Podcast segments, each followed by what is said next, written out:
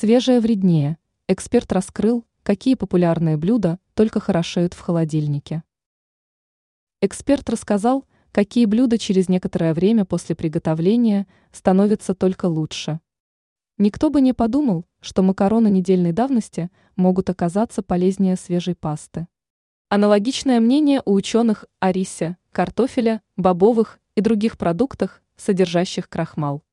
Секрет в том, что несколько дней в морозилке или пара часов в холодильнике позволяют образоваться резистентному, устойчивому крахмалу.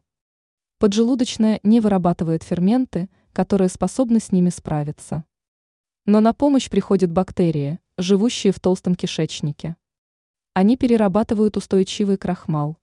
Что делают микробы? Они производят короткоцепочечные жирные кислоты, в том числе бутират.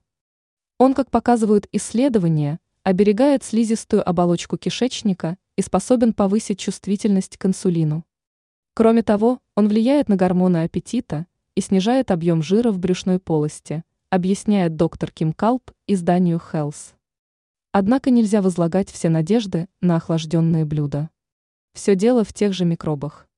Устойчивый крахмал в полезное для организма вещество преобразует два разновидности кишечных микробов – раминококаз бромии и бифидобактериам эдолесцентис.